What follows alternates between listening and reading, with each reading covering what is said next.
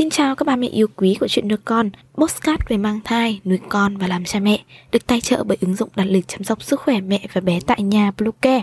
Mình là Ngân. Hôm nay trong chuyên mục về trẻ sơ sinh và trẻ nhỏ, chúng ta sẽ cùng nhau đi tìm hiểu về những bộ phận mà bà mẹ có giận đến mấy cũng không nên đánh vào con. Chúng mình sẽ quay trở lại ngay sau đây. Ba mẹ tải ngay app Bluecare để đặt lịch tắm bé, điều dưỡng phú em, chăm sóc trẻ sơ sinh, xét nghiệm và điều trị vàng da cho bé tại nhà, nhắc và đặt lịch tiêm chủng. Ngoài ra, Bluecare còn cung cấp các dịch vụ xét nghiệm níp lấy mẫu tại nhà, massage mẹ bầu, chăm sóc mẹ sau sinh, thông tắc tia sữa, hút sữa và rất nhiều dịch vụ y tế tại nhà khác. Truy cập website bluecare.vn hoặc hotline 2497 098 576 8181 để được tư vấn cụ thể các mẹ nhé. Theo kết quả của một cuộc khảo sát, khoảng 80% trẻ em trên thế giới từng bị đánh đòn. Điều này cho thấy nhiều phụ huynh tin rằng trừng phạt thân thể sẽ điều hướng hành vi của trẻ. Tuy nhiên, các chuyên gia tâm lý và thế giới khoa học không ủng hộ quan điểm này. Trên thực tế, theo dữ liệu khảo sát 160.927 trẻ em, việc đánh đòn có tác dụng không tốt đối với hành vi của con trẻ. Thay vì đó, điều chỉnh hành vi bằng lời nói sẽ có tác dụng lâu dài.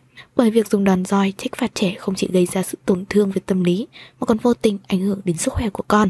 Cơ thể trẻ nhỏ vẫn còn rất mỏng manh, có một số bộ phận rất dễ bị tổn thương. Dù tức đến mấy cũng không nên đánh đập, nếu không sẽ dẫn đến hậu quả rất nghiêm trọng. Bố mẹ nên quan tâm nhiều hơn đến những vị trí này, không nên đánh vào khi đang tức giận. Đầu tiên, không nên đánh vào đầu của trẻ.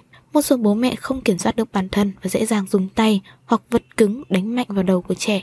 Các chuyên gia khuyến cáo rằng bố mẹ tuyệt đối không được đánh vào đầu trẻ vì con có thể bị tổn thương nặng nề bởi đầu là bộ phận quan trọng nhất trên cơ thể của một con người, mang những chức năng quan trọng. Nó là một hệ thống thần kinh trung ương quan trọng của cơ thể con người và cũng có thể kết nối với các hệ thống thần kinh khác. Khi đánh vào đầu của trẻ, nhẹ nhất sẽ gây chóng mặt, chấn động và làm giảm chỉ số thông minh, không tốt cho việc học tập và cuộc sống của trẻ. Những cú va đập vào đầu trẻ có thể dẫn tới chấn động não, nứt sọ, dập não, chảy máu hay tụ máu não. Trường hợp nguy hiểm hơn có thể dẫn tới chấn thương sọ não và dẫn tới tử vong. Nếu lỡ đánh vào đầu và trẻ có biểu hiện quấy khóc, nôn ói, đau đầu, co giật, hôn mê, lỗ tai hoặc mũi chảy máu, tay chân yếu thì bố mẹ cần đưa bé đi cấp cứu ngay lập tức, tránh việc nghĩ bé ăn vạ mà bỏ mặc. Thứ hai, đánh vào mông trẻ có thể làm cản trở lưu thông máu. Có lẽ mông là vị trí thường xuyên trẻ em bị đánh đòn, bởi nhiều người tin rằng việc đánh đòn ở đây ít ảnh hưởng nhất vì mông nhiều thịt, không dễ bị đau. Nhưng trên thực tế, đây lại là bộ phận đầy dẫy những dây thần kinh, nên khi bị đánh quá mạnh vào mông, trẻ sẽ bị tác động mạnh về thể chất, làm mông bị thâm tím, thậm chí gây xuất huyết, tuần hoàn máu kém, ảnh hưởng đến sự phát triển chiều cao và trí tuệ của trẻ. Một số bố mẹ khi đánh vào mông con thường để bé nằm sấp trên giường, chiếu hoặc ghế dài. Việc nằm úp người chịu đòn có thể khiến các vật liệu cứng phía dưới gây tác hại đến tinh hoàn, làm tụ máu tinh hoàn đối với các bé trai. Nhiều trường hợp bố mẹ dùng thắt lưng, dây thép đánh vào mông con có thể gây tụ máu ở bộ phận này, làm cản trở lưu thông máu. Trường hợp nặng có thể bị viêm nhiễm hoại tử. Ngoài nỗi đau bằng da, bằng thịt, nó còn làm tổn thương tâm hồn non nớt của trẻ. Thứ ba, đánh sau gáy ảnh hưởng đến trí thông minh. Đôi khi trẻ không nghe lời, một số phụ huynh trong lúc tức giận tùy ý đánh vào sau gáy của trẻ. Phía sau đầu cũng là một nơi rất nhạy cảm. Các dây thần kinh ở phía sau đầu phân phối các mô tế bào thần kinh quan trọng cho sự phát triển của não. Nếu trẻ bị va đập mạnh ở sau gáy, tổn thương gây ra là không thể phục hồi. Thậm chí, trí thông minh của trẻ sẽ bị ảnh hưởng, trẻ có thể trở nên ngốc nghếch hơn. Đồng thời phía sau gáy là trụ não, có hành tủy chứa trung tâm điều hòa hô hấp và điều hòa tim mạch. Nếu hành tủy bị tổn thương, sẽ ảnh hưởng đến hoạt động hô hấp và tim mạch.